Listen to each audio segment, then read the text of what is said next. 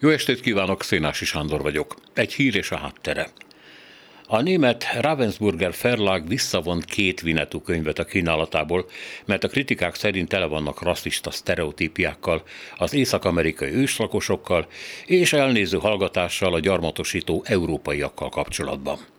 A Vinetú és társai az utolsó mohikán vagy ugyanattól a szerzőtől, James Fenimore Coopertől a bőrharisnya, a fiatalabb generációknak már nem sokat mond, az indiános időknek vége, így Karl May világának is, amikor őt még magyarosították is, tehát ő Károly volt, a Verne meg Gyula, mi más, és Puskin természetesen Sándor. Annak is vége, hogy a fenti problémáknak gyerekként nem igen voltunk tudatában. Már csak azért sem, mert az indián történetekben épp úgy akadtak jó és gonosz, úgymond részbőrűek, mint aljas és nemes fehérek is. Valamint nem igen akadt olyan indián, aki a regény folyamán nevetette volna a telepesek szemére, földjük elrablását, a vadak kipusztítását és az őslakók tönkretételét. A nácik éppen a pozitív indián kép miatt utálták a mai életművet, de betiltani népszerűségé miatt nem merték. Az is tény, hogy az indiánosdi elterjedése, az indiánnak öltözés és a vigvamokban való sátorozás természetközelisége, egyben az indián életforma idealizálása, hát nem éppen a rasszista gyűlöletjegyeit mutatta, lásd még Cseh Tamás visszaemlékezéseit.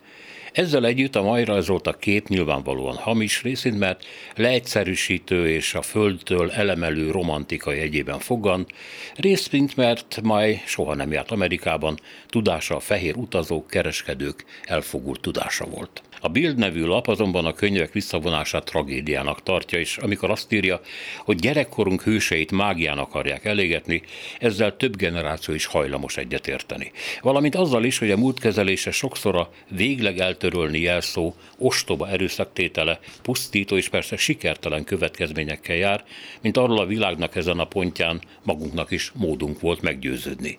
Az ember talán ezért is fogadja ellenszemvel azt az amerikai törekvést, hogy a Huckleberry filmből Mark Twain regényéből törölni kellene a fekete figurára vonatkozó és ma már nem szalonképes jelzőket.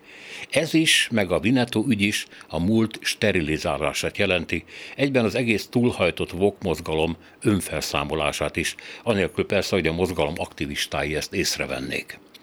Abban az esetben ugyanis, ha a múltat foltaranra pucolják, egyben a saját lázadásuk és értékrendszerük értelmét és alapjait szüntetik meg.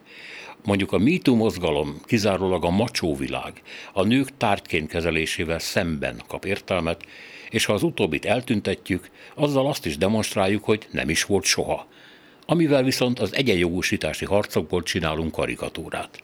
Ha az indiánokat soha nem neveztük el tévesen az indiaiak után, és soha nem nyomtuk el őket, minden ellenállásuk pusztán hepciáskodásnak tűnik majd. A kivéreztetett múlt után csak olyan jelen jöhet, aminek hipó és szidor szaga van. De hát a legkönnyebb törölni, kihúzni, kiradírozni, átfesteni. A múltat békén hagyni és szembenézni vele már bonyolultabb. Értelmezni és beszélni róla a fiataloknak még nehezebb. Oda tenni egy fél oldal magyarázó írást a Vinetú könyvek elejére, hát az meg egyenesen robotmunka. Sápadtarcúak, azok vagytok.